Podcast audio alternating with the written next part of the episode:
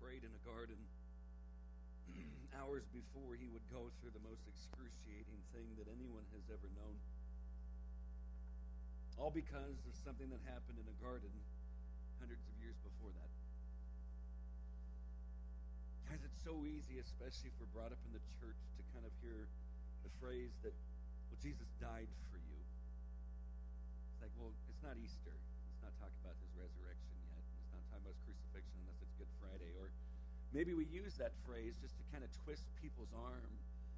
If you don't surrender to Jesus, you're going to burn in hell. And there's truth in that. But we got to think of the motivation behind why God came in the form of Jesus. That God so loved the world that he gave. That there was this action that he did because of his extreme, gosh, audacious, irresponsible love for us. He prayed in agony in a, in a garden. Why? Because he didn't want the cross.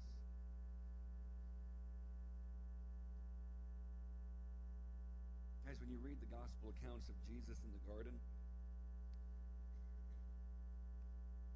it says that he took three of his disciples. I mean, all the disciples went and he took the three, Peter, James, and John, a little further, and he just looks at him and said, Just pray with me. You need to pray. And there was something different about Jesus that night. The disciples had never seen him like this, and maybe actually for the last, I don't know, few months, they just noticed something different about him. And the Bible says that Jesus went about a stone's throw away and collapsed to the ground and just cried out. And part of what he prayed was, Father, take this cup from me, but not my will, your will be done. And I feel like a lot of times, and this is the word, this is the word I preach this a lot, and I like, I like using just pointing us to Jesus in the garden and the cross and the resurrection. But I, I don't know that he said it that quickly. Father, take this cup from me, but not my will, your will be done. I want to be started with God. Father, take this cup from me, please. So what's he saying? What's this cup? In the Old Testament, the cup would be the representation of the, of the wrath of God. So what he's saying is, Father, take your wrath from me. But because at some point in the garden, he prayed this prayer, and it's in John 17, it's the whole chapter. We just kind of look over that part because, well, I know that's it's a longer chapter. It's just easy to go, okay, this is what he said, and we move on. But if you really want to know what he prayed in the garden, part of John chapter 17, around verse 23 or 24, is where Jesus, the only time I can see in the gospel accounts where he actually looks at the Father and says, This is what I want. Every other time, it's like you hear Jesus talking. It's like I only do the things I see the Father doing. I only say the things I hear Him saying. And yet, here He says this Father, I want those that you have given to me to be with me where I am and to see me in my glory. Guys, in the garden, He's praying for who? Us. Those that the Father has given to Him, He says, I want them to be with me. Guys, I'm convinced from cover to cover, you want to tweet Scripture, the one message of Scripture. In one tweet, it's this God with us that we might be with Him. God with us that we might be with Him. And I know there'd be people that would disagree and argue, and it's the finer points. And but I'm just saying, in a tweet, you want to put it in like 240 characters God with us that we might be with Him from cover to cover. You'll see that phrase, and God saying, I will be with you, and I'll be with you, and I'll be with you. I'll dwell among you. I'll be with you. I'll be with you. Even the parts where not to be, don't be afraid. Why? Because the Lord your God, He will be with you.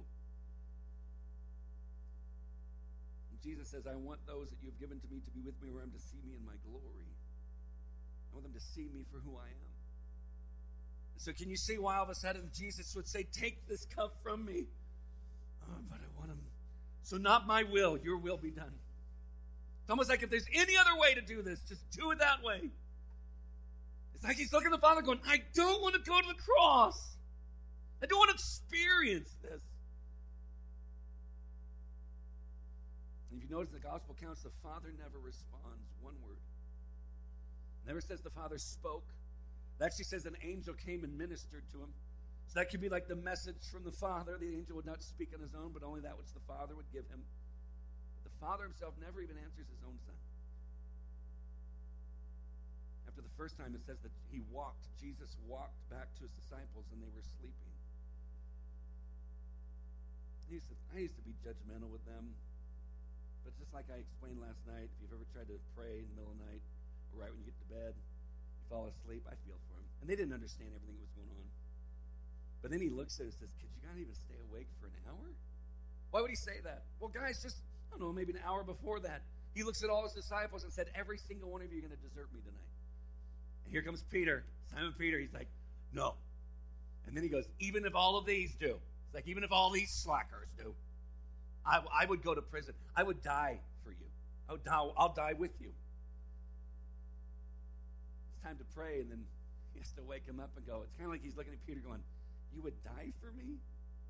You couldn't even stay awake for an hour to pray?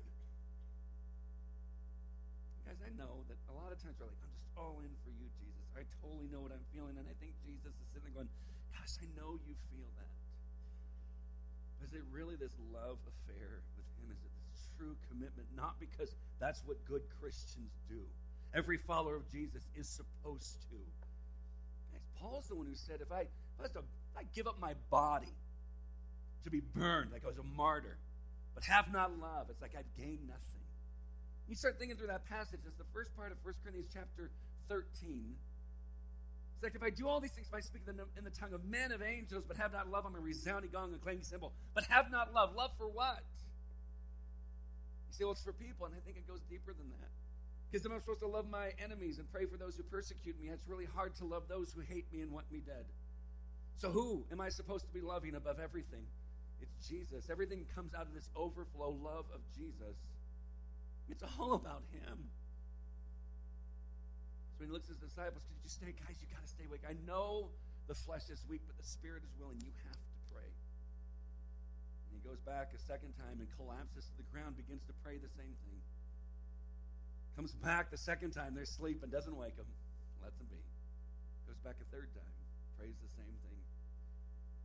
Guys, Luke is the only one who, he's the only one that records this part. Why, he's the doctor. If you know if you didn't know his trade, he didn't know his job, his background, he's a medical doctor back in the day. He's the only one that records this, and it says in, in his gospel account, it says, and Jesus began to sweat drops of blood. And that's not poetic license like he was in just so much agony. It's like his sweat looked like blood. Guys, there's a there's a there's a medical condition that happens to us for those who go just through extreme anxiety or tear that just overwhelms you. It's called hematidrosis, that the capillaries in your forehead will burst and you will sweat drops of blood. Blood will be intermixed with your sweat. Jesus is terrified of what's coming. And then an after effect or something that comes because of hematidrosis, your skin becomes hypersensitive to touch. Jesus is terrified in the garden. Why? Because of something that happened in a garden. In Genesis chapter 3, it says, The serpent was more crafty than any other beast of the field the Lord God had made. And he, the serpent, said to the woman, Did God actually say, You shall not eat of any tree in the garden? Guys, the enemy, the enemy's, uh, I hate him. But we got to give him props. He knows what he's doing. Guys, he's had a long time to perfect his. Christians, sometimes we walk around a little bit too arrogant. It's like, I command you. And Jesus is like, why don't you just pray to me? Guys, it's not about us. We're not that impressive. It's about the Jesus who's in us.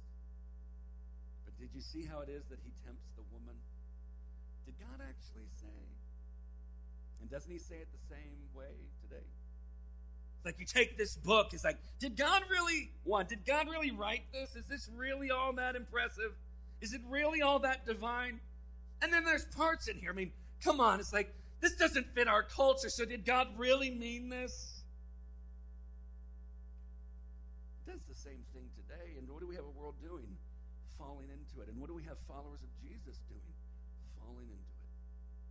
People proclaiming to love Jesus and be submissive to, to his word justifying why it is that we can we can disagree and then therefore disobey the direct things that God has said is for our good, all in the name of self-preservation or self-identification. It's all about me finding out who I am rather than realizing that outside of Christ, I am sinner, and the only true identity that I can have that is meaningful in any way is follower of Jesus. Even before that, loved by God, created in the image of Him. Guys, when I get to that point, it doesn't matter what I accomplish. All that matters is that I'm His.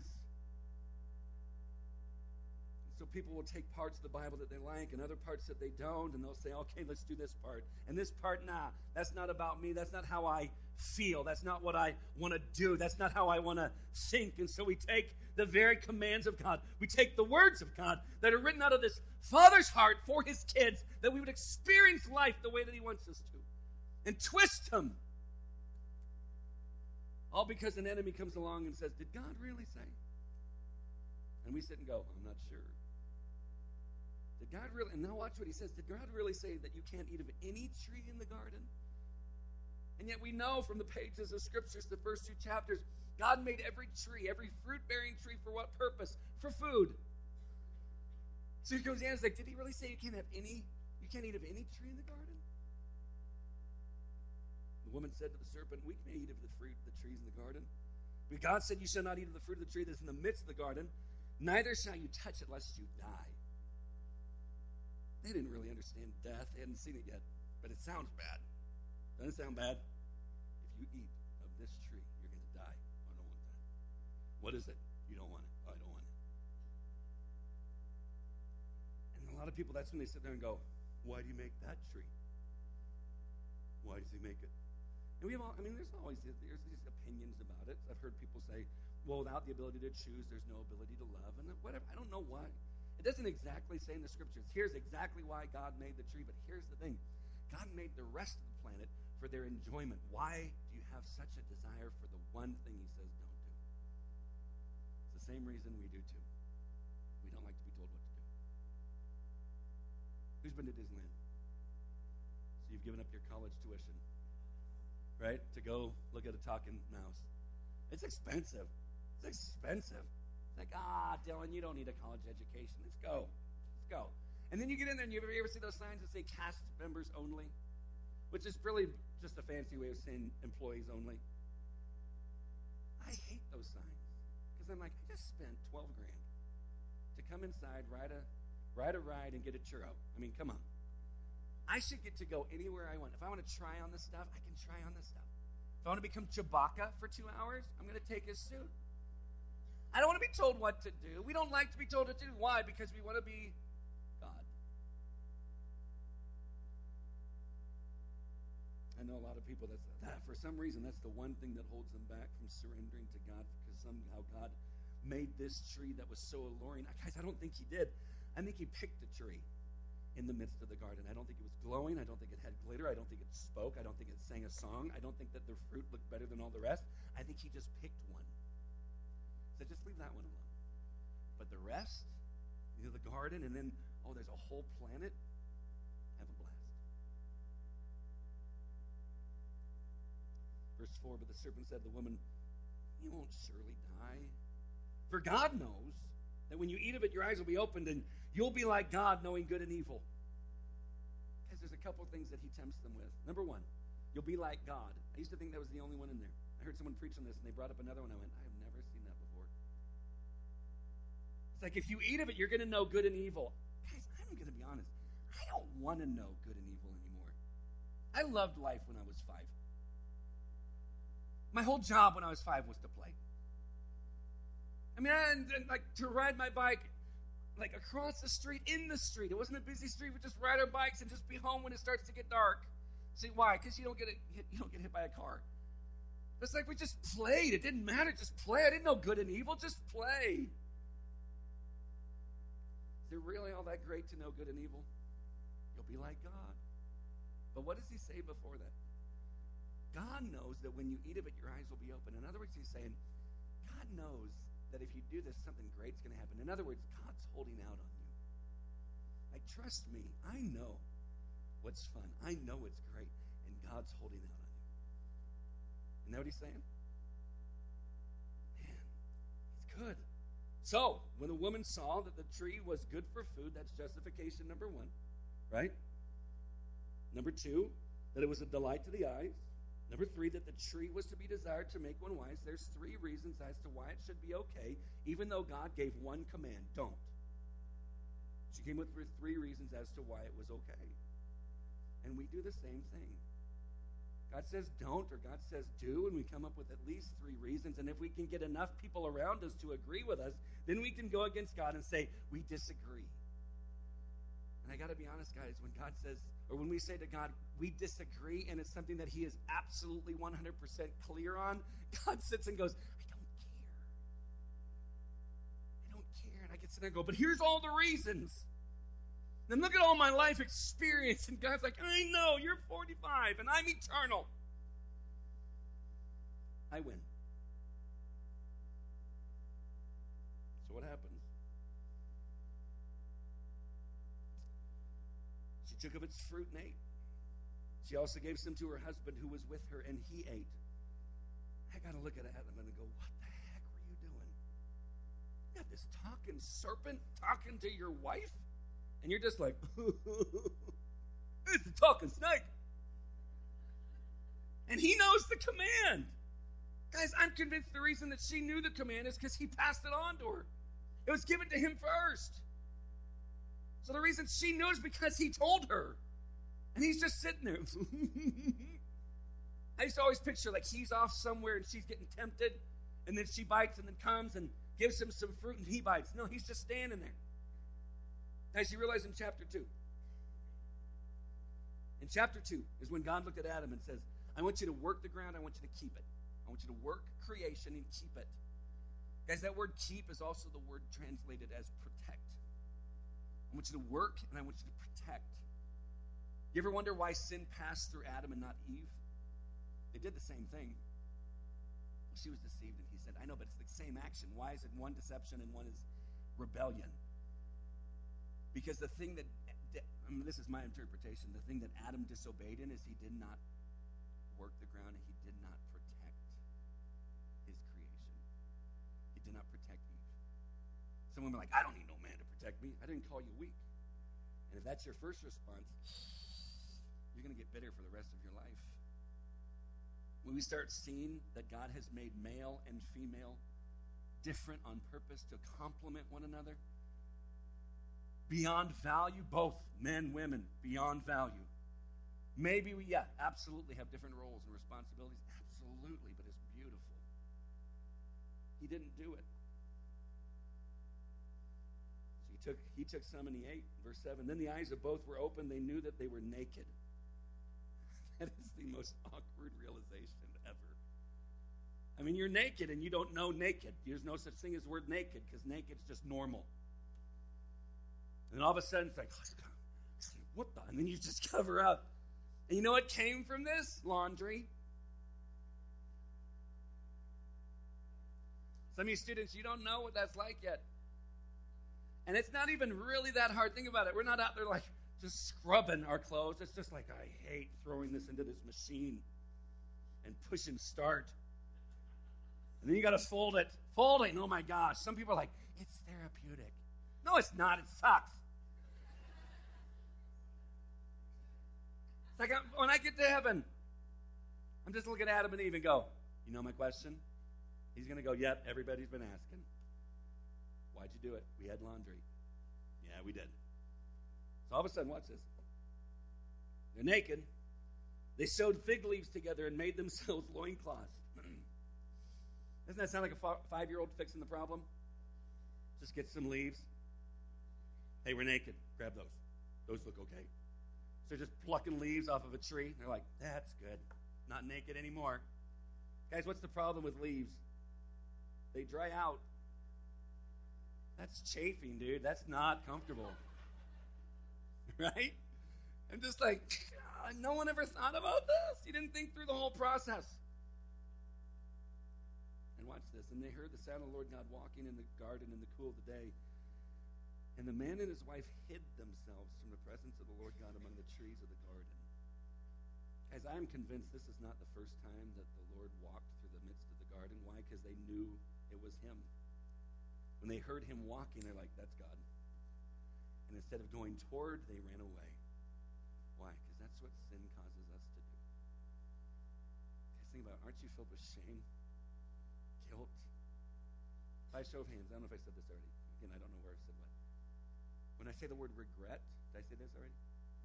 When I say the word regret, how can how many of you can think of at least that that one thing? If you could take it back, you would take it back. And every time you hear the word regret, oh, shame, right? You just feel it. It's like, ugh. Guys, they had not experienced that until this moment. Guys, I think this is when shame began. I think this is when insecurity began. Anybody beside myself ever struggle with insecurity? Yep. And there's like those that raise their hand, you're like, did I raise my hand okay? I'm insecure about that I raised my hand, right? We freak out about everything. Guys, you realize I still ask my wife almost every time I go preach somewhere, if whether she's in the room or I'm getting ready to leave, if I'm getting ready to leave and she can't be part of it, I'll just look at her and go, I can do this, right? Every time. I'm like, I don't, I don't know if I can. I know that some people are going, it's not you, it's the Spirit of God, and you'll get very doctrinal. That's great. I'm so glad that you have strong doctrine. Don't ever lose that. Just maybe find your heart for Jesus again. love Him and realize that He's called you to do something. And yes, insecurity will pop in, and God's given us people to remind us, yeah, thankful for my wife who doesn't get tired of hearing that from a very insecure guy, and thank God that He's working in that. Anybody seen? Has anybody seen God bring you from where you were to where you are now and gone, God, you are doing the work, and some of it is so painful. You are good. Verse 9. But the Lord God called to the man and said to him, Where are you? Again, if they both did the exact same thing, same action, why go to the man first if she ate first? You ever wonder that? Like it didn't he didn't like Adam and Eve, front and center, both you together, same time, same question. Adam or Eve ate first, Adam ate second, but when God comes and says why, he goes to him first. Why? You're supposed to work the ground and keep You're supposed to work creation and keep it. So, Adam, I'm holding you responsible. He looks at him. What is this you've done? It's like, what happened? Where are you? He said, Well, I heard the sound of you in the garden, and I was afraid because I was naked, and I hid myself. And he said, Well, who told you you were naked? oh. You ever said too much? Right? Especially student and that's when your parents are like, wait a minute. And you're like, oh, no. And you wish you could suck the words back into your body before it hits the eardrum. You're like, nope, that didn't work. That's this moment. Like, wait, who, who, hey, who told you you're naked? No one. Have you eaten of the tree which I commanded you not to eat? Here's this man, valiant husband, loving his wife, protecting her. The man said, The woman whom you gave to be with me, she gave me fruit of the tree and I ate. Not me. This one. But who else did he blame? Look in the look in the passage if you have your Bible open. He blames her, then he blames. No, he doesn't blame the serpent. God. Did you see it? The woman you gave to be with me. She gave. She gave it to me. She ate and she gave it to me. Like, it's not my fault, God. Like, if you didn't provide this or make me this, or if I didn't have these thoughts or feelings, it's not my fault, it's your fault. So, again, instead of coming into the submission of the authority of the Word of God, we just all of a sudden begin to realize that, or we think that we actually have a realization my feelings are now my God. And therefore, I submit and worship my feelings. My feelings are solid. Guys, our feelings can be helpful, but they are fickle. They are not woman you gave to be, well, she gave me and I ate. Then the Lord God said to the woman, What is this you've done? Here comes the woman. Devil made me do it. Not me. It was him. Guys, used to picture God so ticked. Just mad. I pictured his just questions, just, oh, just so frustrated and angry, condescending. Not anymore. It's not because I've made God less intense or changed him to what I prefer. It's just by spending time with him in the Word. I picture him looking at Adam and going, Adam, dude, what happened, man? Eve, what did you do? It's almost like you had everything. And they just blamed, blamed. They blamed him. And you notice when Adam said when Adam said that the woman you gave me, it's not like God said, you watch your tone.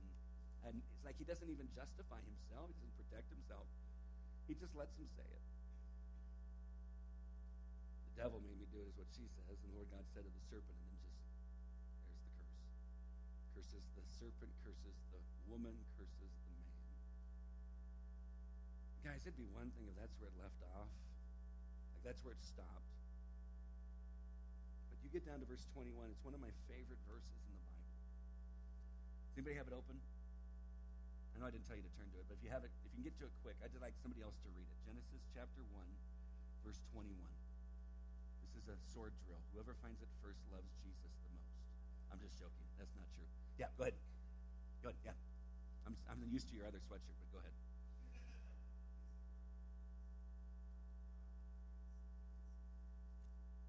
Nope. Chapter 3, verse 21. There you go. I was like, boy, that's a whole other story. Did I say chapter 1? Sorry. Chapter 3, verse 21. My bad.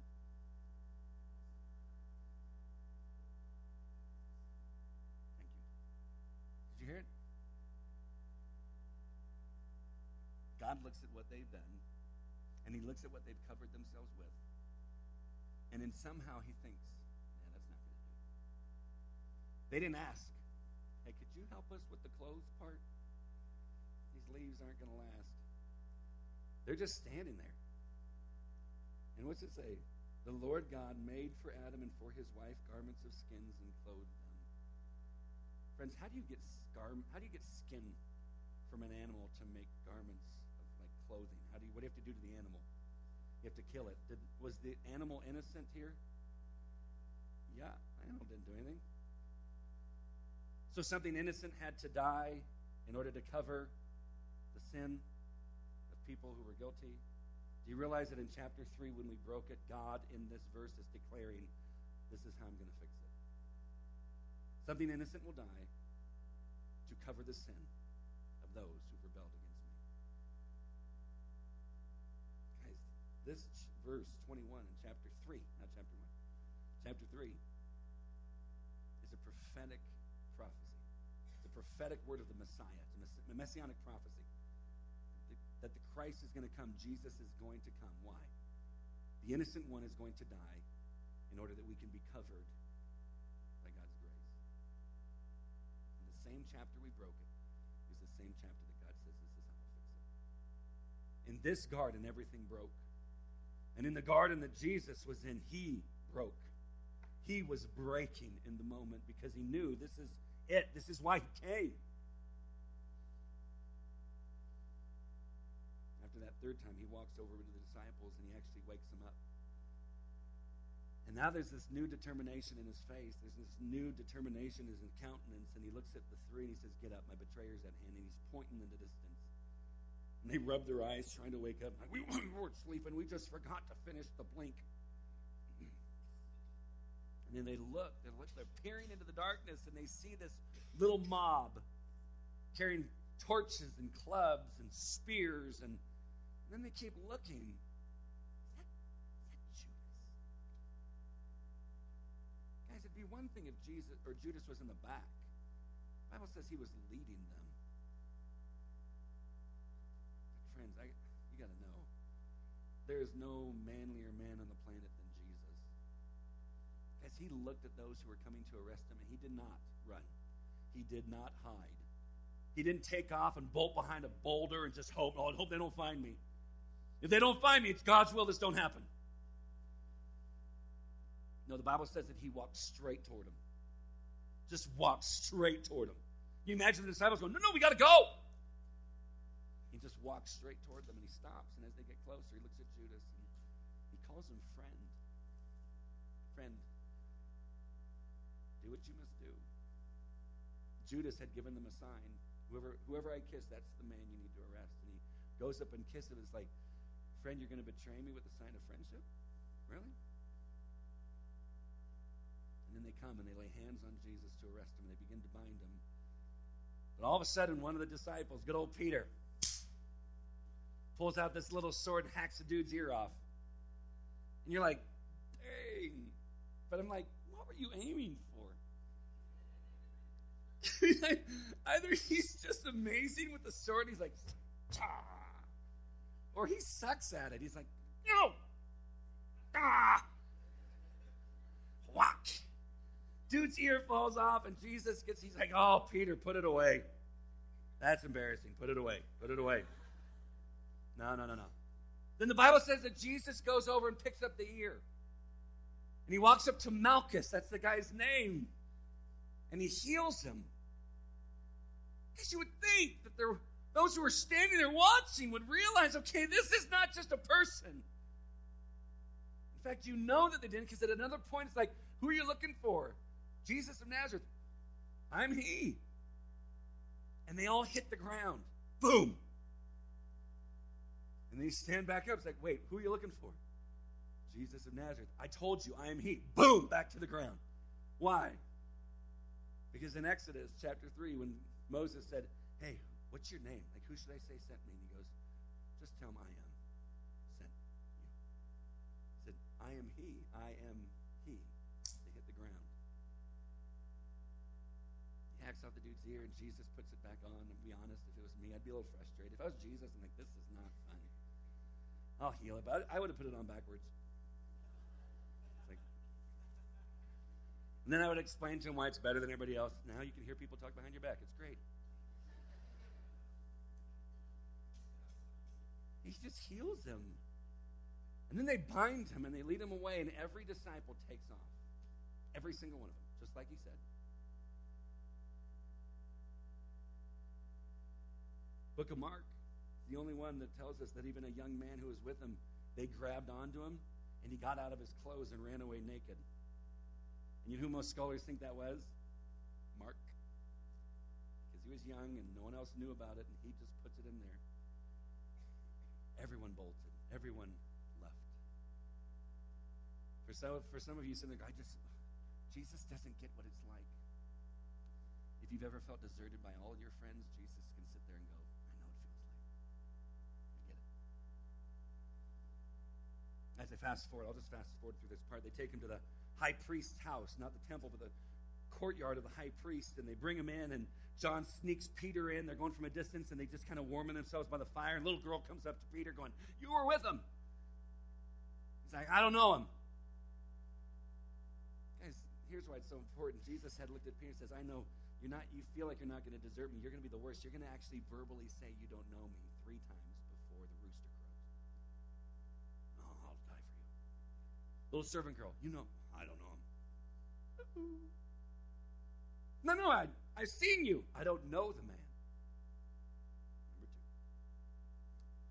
Then someone comes up, I can tell. I can tell by your accent. You're one of his. And it's almost like he says, it's like he's calling curses down from heaven, going, I don't know him. From the distance, you hear this rooster crow. The Bible says that Jesus looks straight up where he's sitting into the eyes of Simon Peter. And Peter ran away and tells me about Jesus? He knows we'll sin more than we think we. But you realize that the same Jesus who knew that Simon would betray him or did actually deny him, not betray, but deny him, this is the same Jesus looked at, looked, looked at him and said, Hey, Satan has asked to sift you as wheat, but I've prayed for you. And when you return, he knew he would, he knew he would deny him. He's like, but when you come back, he knew the denial.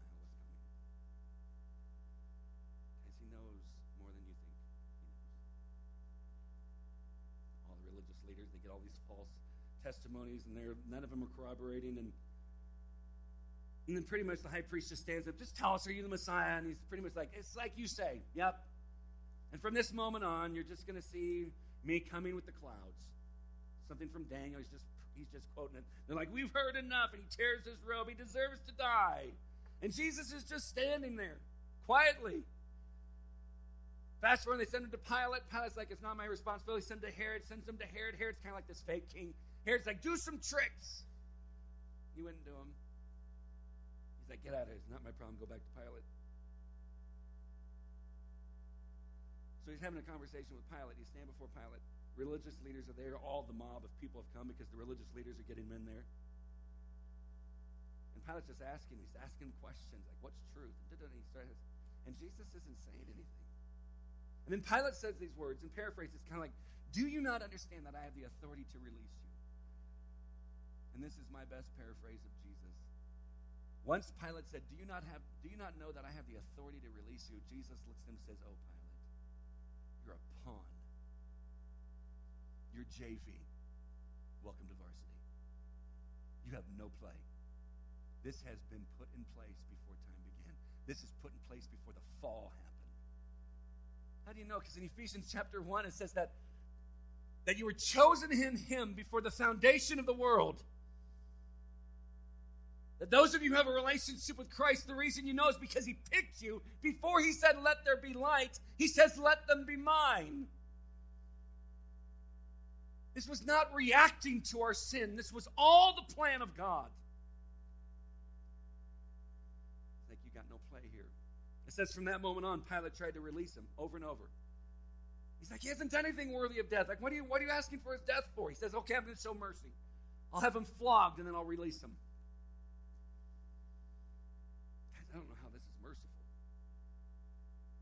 Here's flogging. They would take Jesus and go to a vertical beam that's coming up out of the ground. They would strip him of his clothes so that he's naked, and they would take leather straps, wrap it around his wrists, and then tie him to their vertical beam so his back is completely stretched out as he stands there. You get two Roman guards, one on each side, each of them holding what's called the cat o' nine tails. Guys, the cat o' nine tails, picture a stick about 18 inches in length. Coming at the end of those, at, at the end of that, uh, that stick are strips of leather. And tied to the end of those strips of leather are pieces of glass, razor, sharp rock, bone. Guys, it becomes a claw. And 39 times from his neck to his calves, one Roman guard on one side and then the other one on the other side, they would come across the back of Jesus. And then they would change the angle in which they pulled back to open up his back. 39 times. Why 39, not 40? Because too many people died. At 40, they brought it back one. This is what he endured before the cross.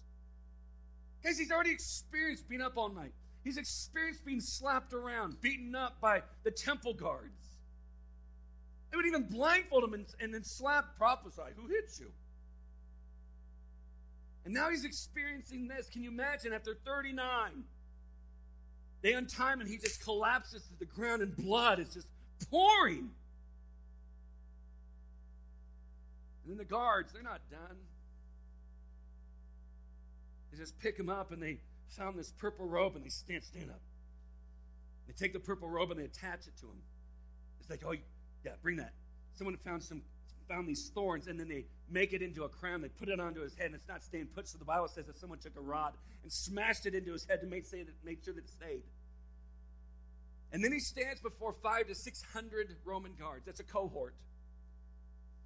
And then they all start to mock, All hail, King of the Jews!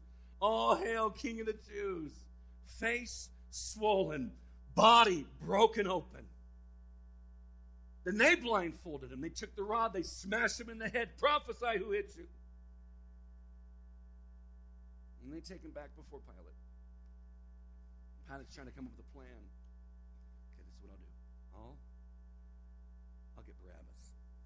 Goes, hey, during this time I always release one prisoner so you, you had a choice. You want Jesus or Barabbas? This is a, this is a church softball league pitch. Like, of course they're going to pick Jesus. Why? This is a murderer. This guy's just evil. It's like, who do you want, Jesus or Barabbas? And all of a sudden you start hearing the chant.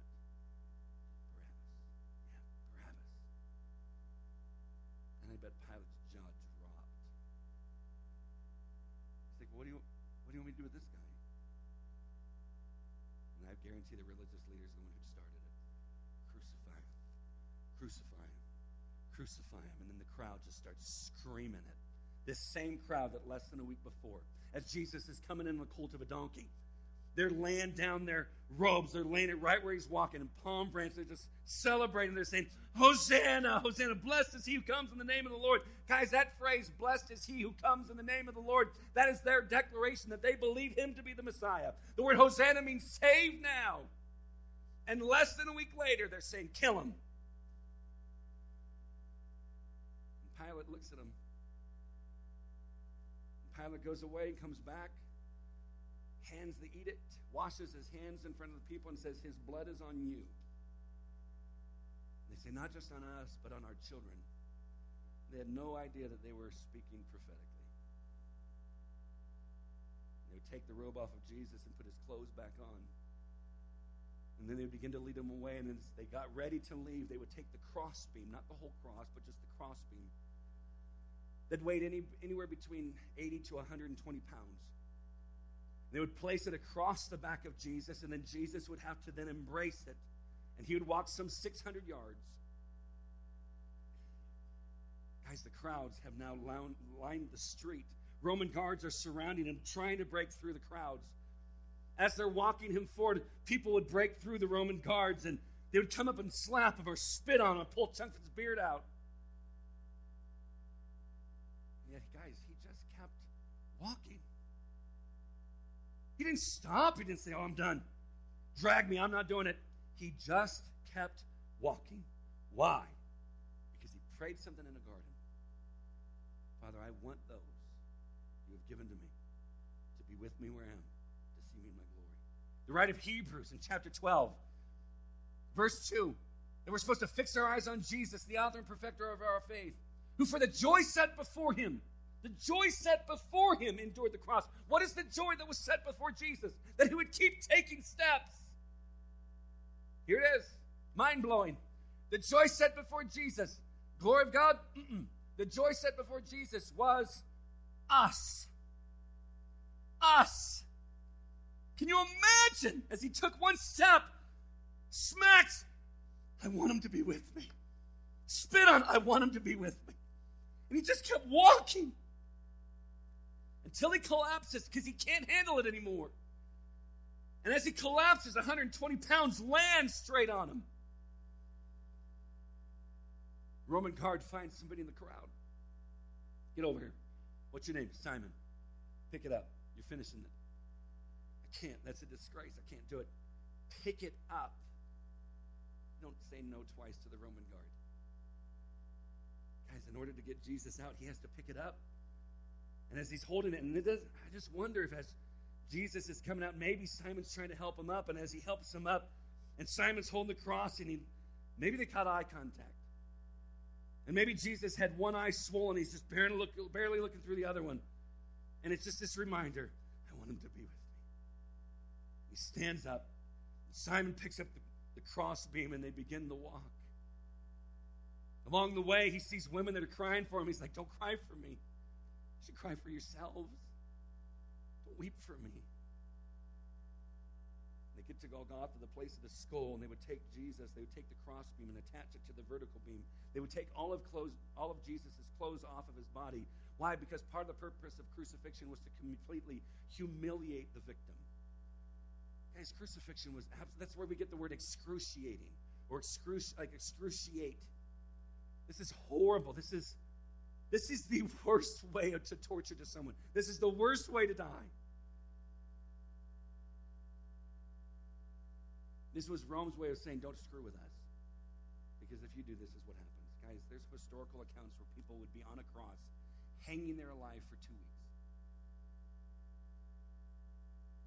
So they took Jesus and they would strip him of his clothes and lay him across the cross down on the ground, and they would take one arms, stretch it out as far as they could. They would take a railroad spike and drive it between the two bones that are in his wrist.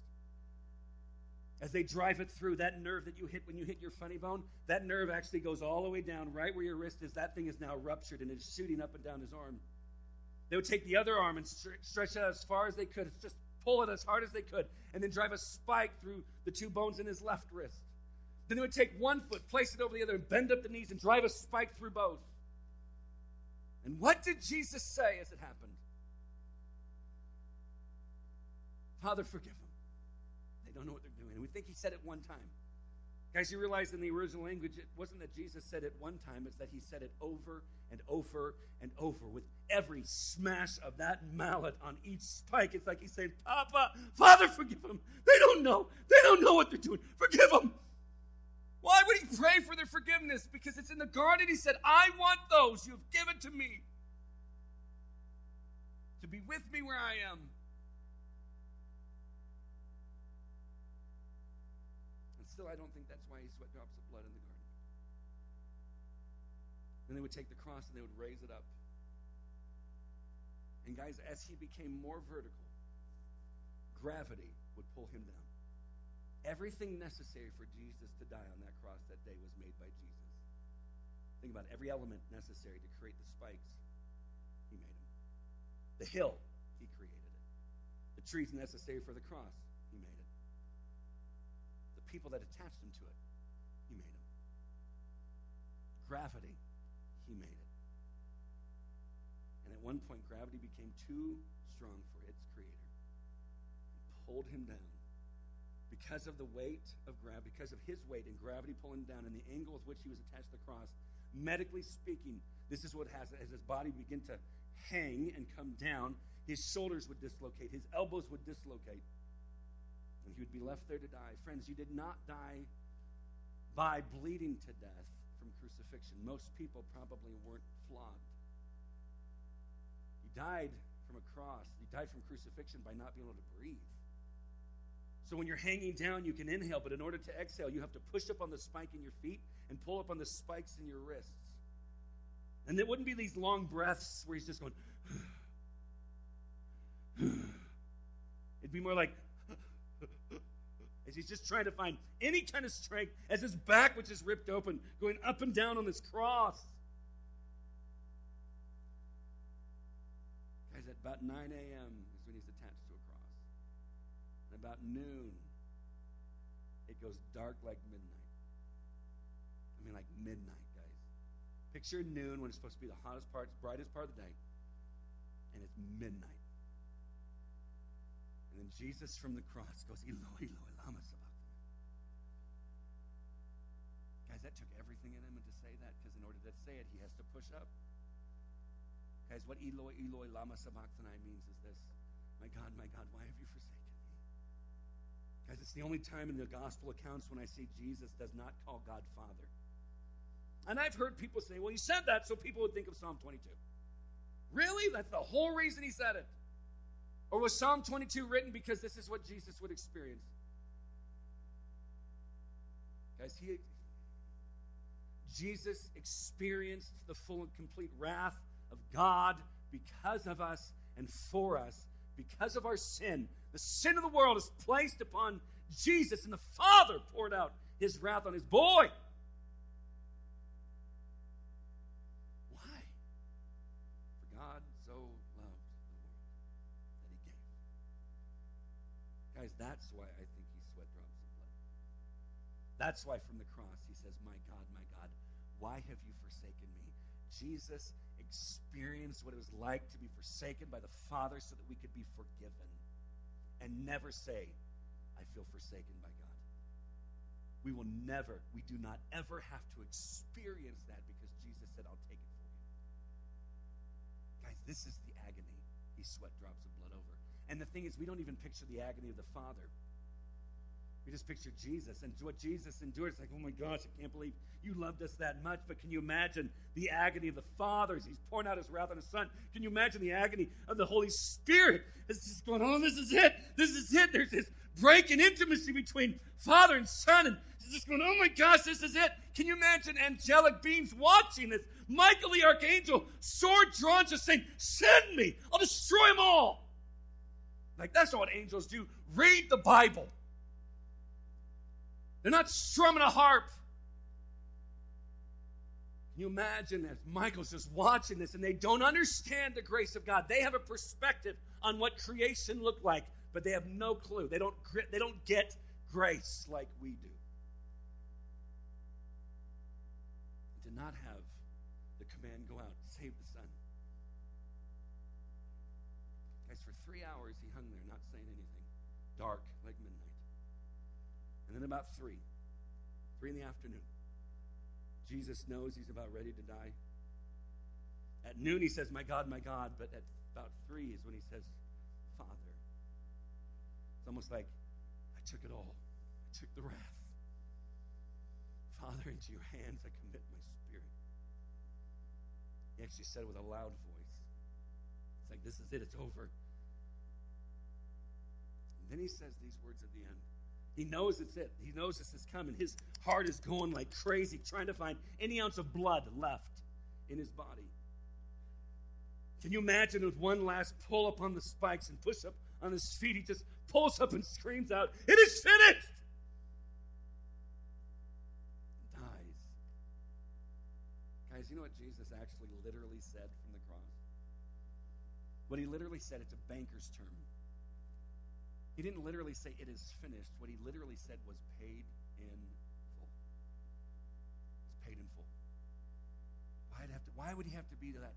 Why would he have to die? Like blood and guys, everything in Leviticus, all these sacrifices, the shedding of blood for the forgiveness of sin, all of that pointed to what Jesus would do. All of that was a picture of what Jesus himself, God, would come and do for us. Could he say it's finished? How could he say paid in full? How could he have such confidence that it was over? Like he hadn't come back from the dead yet. I think it's in Colossians where I think it's Paul that says, it was impossible for death to hold him down. So it wasn't like, don't picture Jesus in the grave going, I can't. He's, he's fighting with death, and he's like, oh, I'm losing.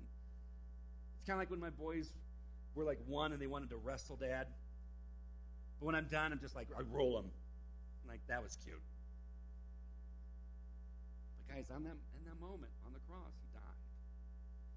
When he died, the earth shook. And then the scene shifts from the cross to the temple, and inside the temple, there's called the Holy of Holy Places. This is the Holy of Holies. This is what's separated from the rest of the temple. It's the place where the Ark of the Covenant is kept. The curtain is somewhat 18 inches thick.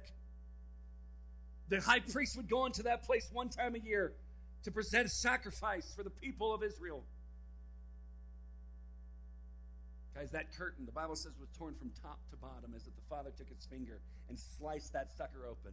And it flew open as if God was saying, You now have access to me. Why? Because it's been paid in full. It's been paid in full. Anyone can come back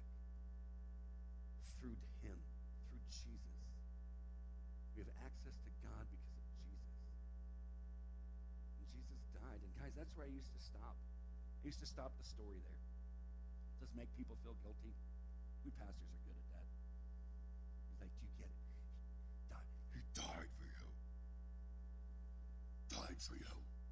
How do you feel? I feel like trash. Good. He died for you. What are you going to do? Nothing bad ever. Good.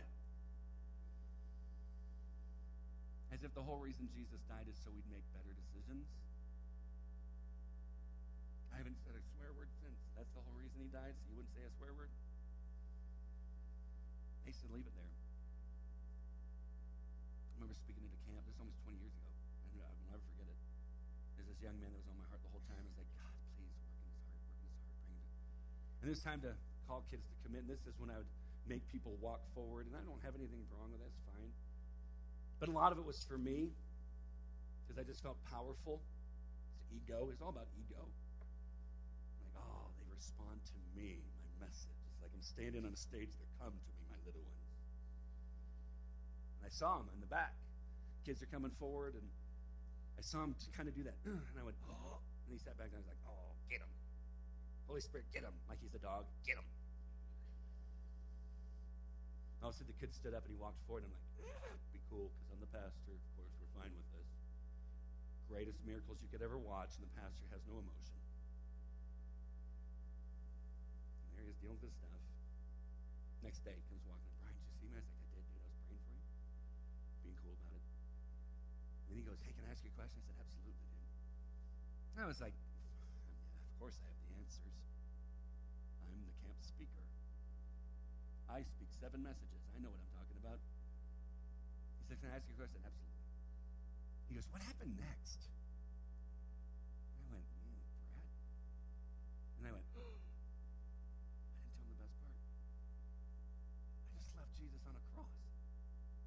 I left Jesus in a tomb. I looked at him. I, I, 20 years later, I've never forgotten to finish the story. I got so convicted. I'm like, why would I do that? Why? Because it's much easier to make people feel guilty, to have some response that I feel better about myself because I saw the response, than to tell them that three days later Jesus kicked death in the face and came back from the dead. Guys, when people come back to victory, when people respond to the victory that Jesus has over sin and death, it's all about Him. When I can guilt them and leave them in a tomb, I get credit.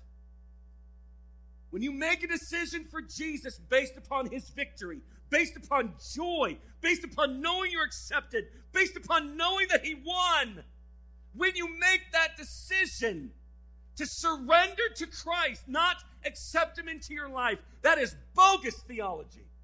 We do not accept Jesus into our lives. We have no life before Jesus. We're dead in our sin. When I surrendered to Christ, the Father wooed me to surrender to Jesus. I heard the message of the gospel. This good news, this great joy that's for all the people. And I responded and surrendered my life to God.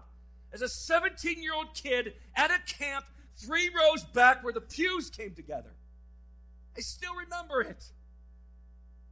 Because I heard about this God who came as a man,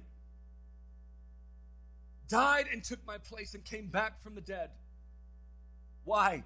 Because he stinking loved me. And he wanted me. He'd rather go through crucifixion, to fight death, to beat hell, and to come back from the dead than to live eternally without me and I know who I am. I drive myself nuts. I'm so irritated by me all the time. And God did not die for the perfected version of me, He died for the sin filled, rebellious version of me. Where I say, I don't even like me. God says, I'll take you. Just as you are, but I love you too much to leave you the same. The goal is to make you look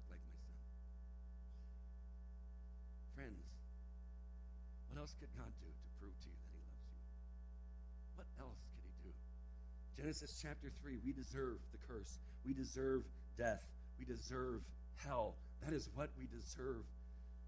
The grace of God moves us to this story of God's desire for us.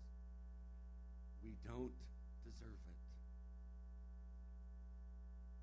I remember a young man at a campus a few years ago explained this. He makes a decision. He comes, he comes, he comes walking up to me afterwards just to ask me a question. And I'd kind of learned from then. I don't stand up front. Come to me, little children. I'd already sit in the back. I usually just sit in the back and watch it all happen now. And he comes in the back and he, he goes, Brian, can I ask you a question?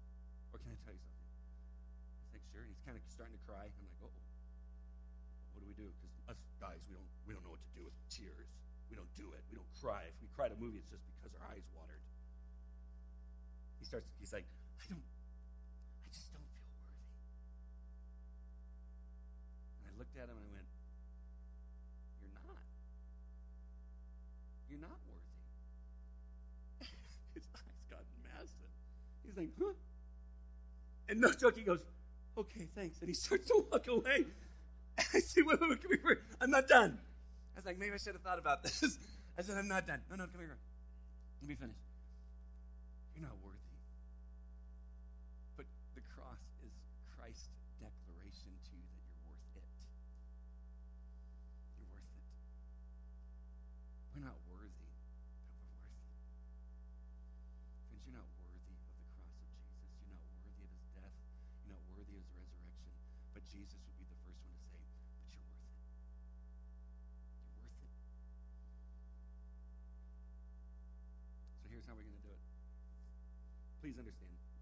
Do not have to stand up in order to be made right with God.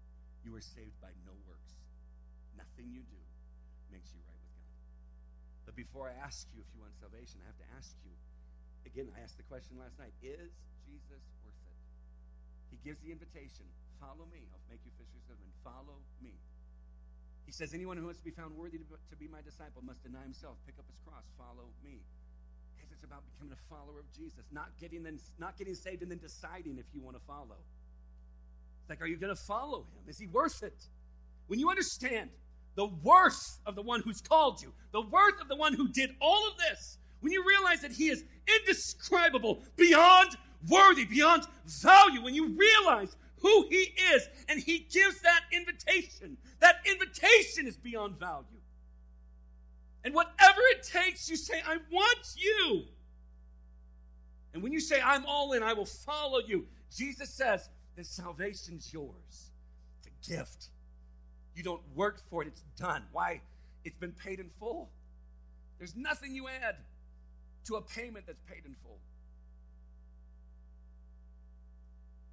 But you cannot be right with God without surrendering to Jesus as the Lord of your life, as the Master. To confess Him as Lord means to say, Jesus, your Lord, but then my life will follow what it is that I just said. That's what that word confess means. That you can see my confession in how I live. And I believe that I, I believe he died on the cross, came back from the dead. Romans 10, 9 and 10. You confess with your mouth, Jesus is Lord. Believe in your heart, God raised him from the dead. You call out to him to save you, and he will. But When you say that he's Lord of your life, what you're saying is, I follow, I submit, I surrender. You are Lord. I have no rights. I only want you. What do you get out of that? Do I get joy? Do I get peace? There are some byproducts of that, but here's the best part. You get Jesus. You just get him. Who cares about the rest of the stuff? So you don't have to stand up. You don't. I just invite you to, if you want to, so you can remember on February 15th, 2020. I remember I was at Hartland. I remember that's where I stood up because I had surrendered my life to Jesus. The standing up doesn't save you. The standing up is just telling us that you did it. And if it didn't, ha- maybe it happened earlier, earlier, this, earlier today or yesterday or last night or whatever. But you want to say, I stood up. This is I remember it. I remember standing up and saying, I just want to surrender my life to Jesus. But here's the twist. We're going to have heads up and eyes open. And I'm sure some of you have been to places where like, bow your heads, close your eyes, and just go all quiet. The only one gets to watch is the preacher. You ever notice that? Like the preacher gets to watch. So it's God and the preacher. They're watching. The rest of us heads bowed. I said, I remember the, my first year of ministry full time. Well, not full time, part time. I was a junior high guy. I was at camp with our middle schoolers, and the guy goes, "Bow close your eyes," and I'm like, "Oh, this is it." So I bow my head. Then I, I start to peek because I want to know what, like, are my students making a decision? So I start to peek. And the guys, he's done the thing. Bow close your eyes. If you want to accept Jesus into your life, I hate that phrase. Just raise your hand. That's all you have to do. Just raise your hand. I'm like, I didn't know any different then. I wanted to see. And then I heard him do this. As I'm looking around, he goes, No peeking. I'm like, Oh, I'm sorry. I'm sorry. I'm sorry. Don't send me to hell. I'm sorry. And he starts to count. You've been in one of those experiences? See that hand? One, two, three, four. Good. Praise the Lord. Praise. Five, twelve. I'm sitting with my head down going, You're stupid. 12, 37, 122, 406. I'm like, there's 200 kids here. 32,000, you're like, oh my gosh, the county just got saved.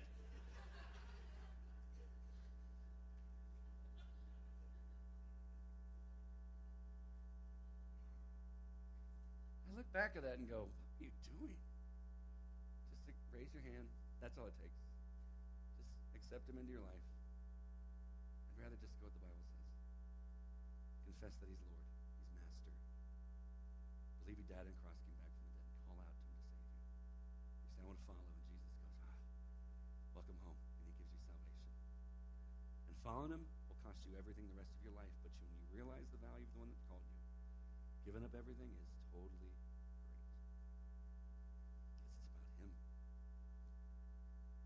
So if you've surrendered your life to Jesus at some point since you've been here, and this isn't like rededicated, if you've already if you have a relationship with Jesus, this isn't you.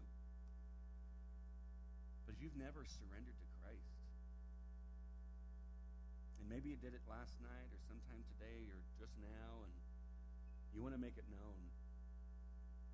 And the whole purpose, eyes up, like eyes up, head open. That doesn't make any sense. Heads up, eyes open. Because what do we look at this morning? When one who is lost comes home, all of heaven celebrates. So if all of heaven's celebrating, why are we sitting like this? Heaven's having a party and we're just like this. And I think the angels look at God going, Why do they do that? And God's like, I don't know. I never told him to.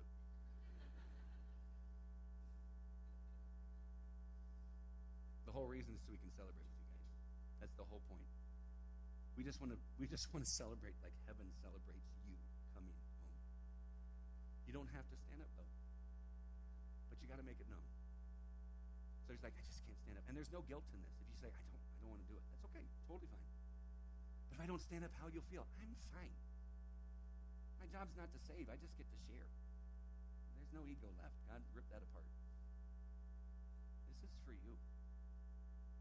But you got to make it known. So he's like, I just can't stand. Then promise me that you'll find someone, especially if it's your youth pastor, youth leader, and just walk up to them and say, surrender to Jesus. And let them start the party. I don't need it. I'm okay. I mean, I want to, I want to be part of it. But don't do it. It's like, oh, he sweat when you preach. He really preached his guts out. Friends, I, I sweat peeling oranges. It doesn't take much. So if you want to stand to say, I surrendered my life to Jesus, whether it was early today or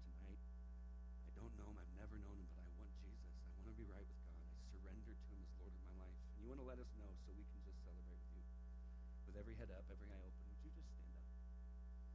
You've never done it, but tonight's like, I surrender Jesus. Anybody?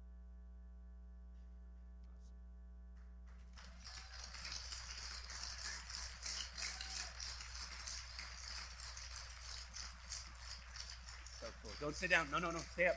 Stay up. If you stood up, stay up.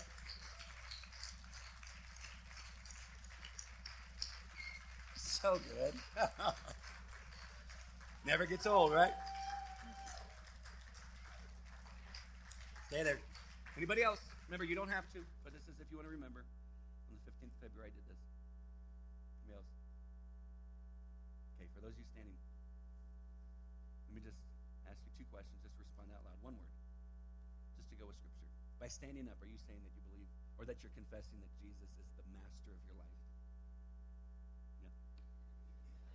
It's all choked up. You had some fun at rec, huh? Okay.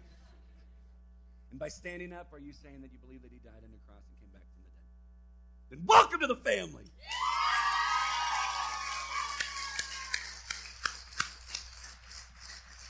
So good. So good. You guys can have a seat. For those of you that have surrendered to Jesus, here's the promise of the scriptures. When you surrendered your life to Christ, you changed from dead to alive, from objects of his wrath to objects of, nope, objects of his wrath. You are now sons and daughters of the King. Your identity is changed not from sinner, but to saint. Doesn't mean you're not a sinner still. I still struggle with sin outside of Jesus, and you always will. But he's worth the fight. And the Holy Spirit of God is now in you to lead, to guide, to counsel, to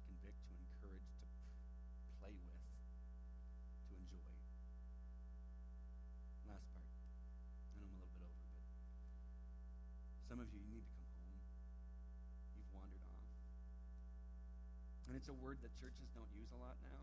I don't know why. I feel like churches want to make sure it's like, you guys are so, we're broken, guys. We're broken. Like we're the victims. We're broken. God would call that no. Okay, we're broken, but we broke it. There's sin in the world because we're sinners. We're not victims of it. We did it. Sin means I'm in active rebellion against God. And there's this one word we don't say any hardly ever, and we need to. Repent. Here's what repent means. I know it's like sounds repent.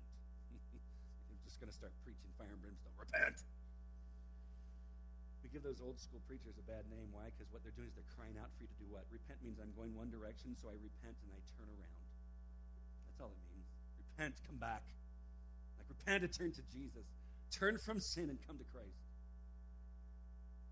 For some of you, you've been wandering off, and you sit there, like you say, "Oh, I'm a follower of Jesus," but you look like you belong to hell. Guys, there's one rule. There's one thing we have to do to call ourselves followers of Jesus. There's one thing. It's called follow. One rule and follow leader. You know what it is? Follow the leader. It's like, well, I'm a Christian. I'm just not practicing. That's like me saying I'm married. I'm just not practicing. Makes no sense. Like, Brian, you're coming on pretty hard.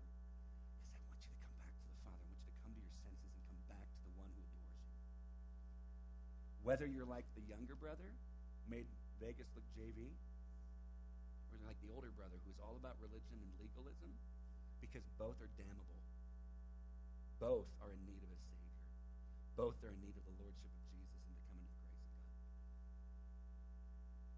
So some of you are at that point, you've got to come back. Others of you, you're just broken. You are broken. Like you, you love Jesus, you're fallen, but you are broken. There is something you're going through that is so difficult, and you've never told anybody, or you have, but tonight you're just going, God, would you please make it stop?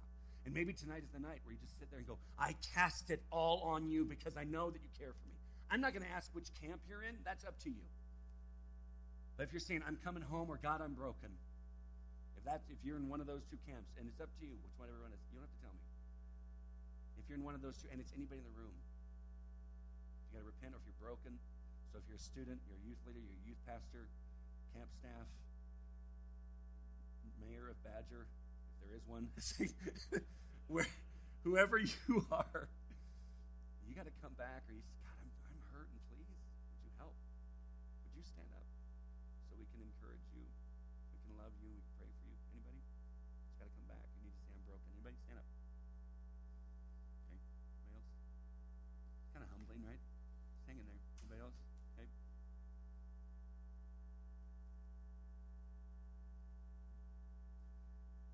Youth leaders, youth pastors, isn't this why you do this? It's not the beds. It's not the camp beds, right? Every time you roll over, it's like. Doesn't matter which camp bed. It's all over camp. It's just fine. For those of you standing, whatever the reason is, can I just remind you? There's a God who is so flipping in love with you. He is so extravagantly So if you're broken, realize that God says, You come to me, all you who are weary and heavy laden, and I will give you rest.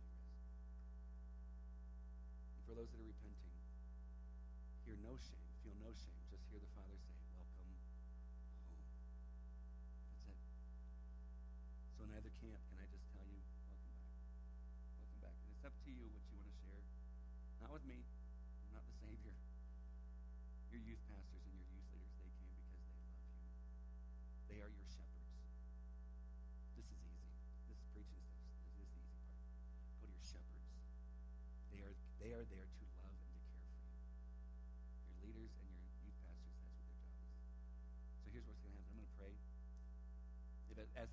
I pray, someone's like, I just okay, I want to stand. Whatever it is, I don't care. Can stand. And if you don't, totally fine. And then you're going to be dismissed to your so at times. Okay, makes sense? Father, I thank you that tonight we saw the greatest miracle we could ever watch. People passing from death to life. You changing them. To know that all of heaven celebrates, that you lead the party. God, we thank you. God, for those who surrendered for the first time, we give you thanks. And those who are standing now because they're broken or because they're repenting and coming back, Jesus, I pray that by your Holy Spirit you would instill in them and help them to understand the value of Jesus. That Jesus, you would help them to see your value and your worth, and everything about you is worth it. That their life would just be dedicated to be following you. Thank you that you're the God of all comfort, that you meet us in our pain, in our distress, and you just say, Cast all your cares on me because I care for you. So God, all that has happened tonight, all that will continue to happen, to you be all the praise, all the glory, and all the honor, for you alone are worthy. And we pray this in Jesus' name, and everyone who agrees says, Amen. Love you more than you know. Love you more than you know. Drop the so what.